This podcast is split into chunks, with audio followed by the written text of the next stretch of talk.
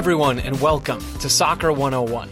My name is Joe Lowry, and on this episode, we're talking all about football groups, or soccer groups, whatever you want to call them based on your current location, is just fine with me. What is a football group? Well, to best answer that question, we need to go back to Manchester, England, circa two thousand eight. Before the turn of the decade from the two thousands to the twenty tens, Manchester City wasn't a particularly successful club. They'd fallen out of the Premier League as recently as two thousand one, after an eighteenth place finish sent them down to the English Championship. Although they'd returned to the Premier League soon after, they then established themselves not as the perennial title contender they are today, but as a decidedly poor First Division team. They finished ninth one season, then in sixteenth, then in eighth, then fifteenth, then fourteenth. The results were poor, and so was then club owner Taksin Shinawatra. Well, as a billionaire and the former Prime Minister of Thailand, Shinawatra probably wasn't entirely strapped for cash, but in two thousand eight he did have assets worth about eight hundred million pounds, frozen because of corruption charges that he was facing in Thailand. So, in two thousand eight, Manchester City was in a bit of a pickle. The on-field stuff was bad. The off-field stuff was bad. How on earth was the club going to get back on track? Well, what's a way to fix almost any problem inside or outside of soccer? Get someone to throw money at it. Which is exactly what happened in Manchester. In the summer of two thousand eight, the Abu Dhabi United Group formed and bought Manchester City. What on earth is the Abu Dhabi United Group? Well, I'm glad you asked. A D U G is a private investment company that belongs to Sheikh Mansour bin Zayed Al Nahyan, who is a member of one of the ruling families in the United Arab Emirates. The new ownership did, in fact, start throwing money at Manchester City. They broke the British transfer record to sign Robinho from Real Madrid in September of two thousand eight. And in two thousand nine, they spent millions and millions of pounds on players. The money that they paid paid off, and Manchester City finished fifth in the Premier League in the two thousand nine two thousand ten season, third the following year, and one year after that, they won the whole league. Since that two thousand nine two thousand ten season, Manchester City has never finished outside the top five. Okay, okay, I know what you're saying. You're saying, Joe, we love season-by-season breakdowns of Manchester City's finishes in the Premier League. We love them so, so much. But what does this have to do with football groups? Well, the answer to that question is everything. Kind of.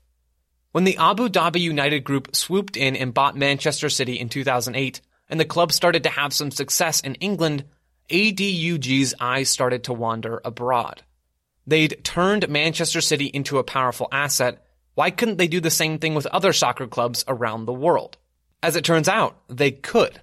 In twenty thirteen, the Abu Dhabi United Group became the majority owner of New York City F C, one of Major League Soccer's newest expansion teams at the time. A D U G now owned two soccer teams, one in Europe and one in the United States. This was big, and it prompted some organizational restructuring in the Man City A D U G hierarchy. To oversee both the men's and women's football teams in Manchester and their newly acquired soccer team in the U S, A D U G established something called City Football Group. Aha, you say, there's the seemingly elusive football group term that we've been waiting for. And you're right, there it is. This seems like as good of a time as any to give a definition of what a football group actually is. It's a group of teams from different places around the world that play underneath the same ownership. In City Football Group's case, those different places were Manchester and New York City. At least, that was the case in twenty thirteen. Hidden in a twenty twelve twenty thirteen Manchester City annual report, buried somewhere beneath paragraphs about partnerships and sponsorships and pages of incredibly detailed financial numbers, somewhere in there was a key little sentence foreshadowing City Football Group's future influence. The sentence read, "The new City Football Group, C F G, established this year, will now oversee the operations of Manchester City Football Club, Manchester City Ladies Football Club, the newly established New York City Football Club, and other potential future initiatives." Now, as far as I'm aware, they've stopped holding the Understatement of the Decade awards due to the global pandemic. But if those awards were still being held, I'm quite confident that the annual report's line about other potential future initiatives would have been a strong contender. Since that report was published, City Football Group's potential future initiatives turned into the acquisition, or partial acquisition, of clubs all over the world. Australia, Japan, Uruguay, Spain, China, India, Belgium, France. In less than a decade, City Football Group's potential future initiatives turned into a global sporting empire. Before we go deeper into our analysis of football groups, today's show is brought to you by ExpressVPN. Whether you're a supporter of the Red Devils, Blues, Citizens, Hammers, or Gunners, the easiest way to watch all English Premier League action this season is with ExpressVPN. Not only that, but ExpressVPN lets anyone in the world get the cheapest E P L subscription on the market. Instead of paying for an expensive cable package, you can watch all live E P L games and full replays for less than four quid a month on Peacock Premium. The catch? It's only accessible from the United States. That's where ExpressVPN comes in. It lets you change your online location to a country of your choice so that you can access content that's otherwise locked in your region. So, for our British listeners or anyone else outside of the United States, you can get access to all three hundred eighty of this season's E P L games, plus hundreds of shows like Saturday Night Live, American Ninja Warrior, and Peacock originals like Brave New World. Just fire up ExpressVPN, connect to the United States, subscribe to Peacock Premium, and watch. Go to expressvpn.com slash soccer to get an extra three months of ExpressVPN free on a one-year package. And this goes for everyone, not just our international listeners. expressvpn.com slash soccer gets you three months free. Again, that's expressvpn.com slash soccer. Thank you very much to ExpressVPN for sponsoring this episode of Soccer one oh one. Now, let's get back to football groups. While they are the biggest, City Football Group isn't the only football group out there. There are other owners or ownership groups that have major investments in multiple clubs. In twenty seventeen, the decision-makers at Atletico Madrid bought fifty percent of a professional team in Mexico. King Power International Group have Leicester City and a Belgium First Division club listed as their subsidiaries. The Premier League's Watford and Serie A's Udinese are both owned by members of the Italian Pozzo family. A bunch of other, smaller football groups have popped up in recent history.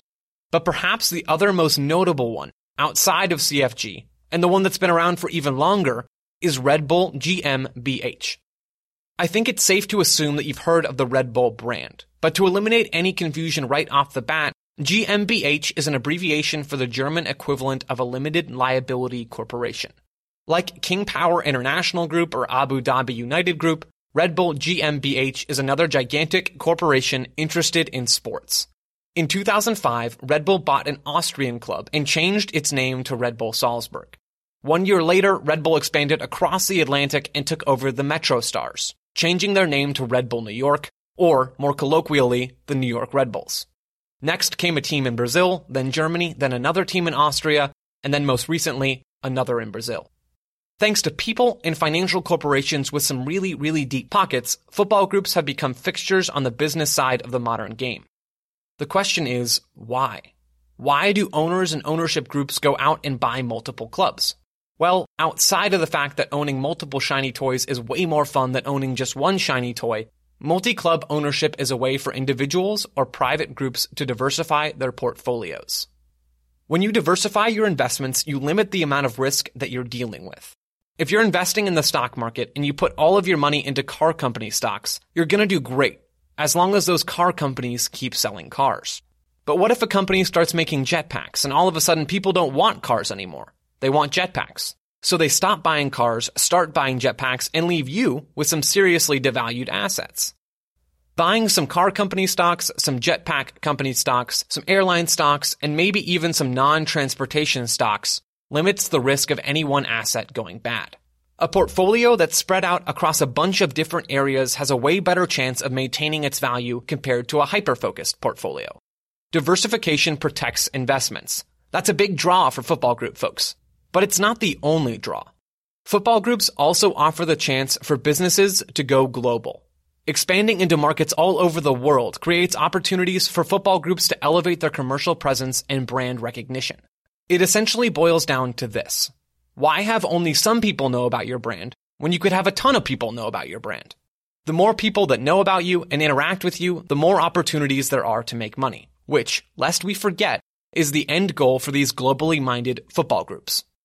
But if we do step outside the money for a moment, it's also very much the case that well-run football groups give themselves a competitive advantage on the field. If the New York Red Bulls have an incredibly talented youngster coming through their youth system, guess which European clubs are going to get the first chance to sign him? That's right, R B Leipzig or R B Salzburg. To be clear, this exact thing happened in twenty nineteen when young United States men's national team star Tyler Adams moved from New York to Leipzig, staying underneath the Red Bull G m b H umbrella. The player movement system moves from the bottom up, and it also moves from the top down. If Manchester City has a good but not quite Premier League-ready young player, they've got a small army of other City Football Group clubs ready to give that player some minutes. With the football group ownership model, there's a chance for consistent roster improvement for every team in the group. There's also the pretty unique chance to create and use a unified tactical identity at every club in the group. It's not easy to do, but installing a high-pressing, fiery defensive style or a pass-and-move possession style at a handful of teams across the world gives your football group a tactical brand and streamlines player acquisition from clubs that are both inside and outside the group. The business and on-field benefits of a football group are clear, but there are challenges, or at least questions associated with them too. What happens when two teams owned and operated by a lot of the same people meet in a major competition? Is it a conflict of interest? Well, it might be, but that didn't stop R B Leipzig and R B Salzburg from facing off in the Europa League in twenty eighteen. UEFA has rules against two clubs with close ties playing in the same competition, but after some finagling, Leipzig and Salzburg got the green light. Setting the whole conflict of interest thing aside, like UEFA already have, do multi-club ownership groups depersonalize soccer? Are global soccer motherships really able to connect with fans and create opportunities to elevate the local communities that surround their assets? It looks like we're going to be asking those questions for the foreseeable future. Recently, there have been reports saying that Red Bull and City Football Group are both trying to acquire a professional club in Russia to expand their empires. Football groups, it seems like at least, are here to stay. That wraps up this episode of Soccer one oh one. We talked about what football groups are, learned about a few of them, and pinpointed why they exist at all. I'm Joe Lowry. Thanks for listening, everyone.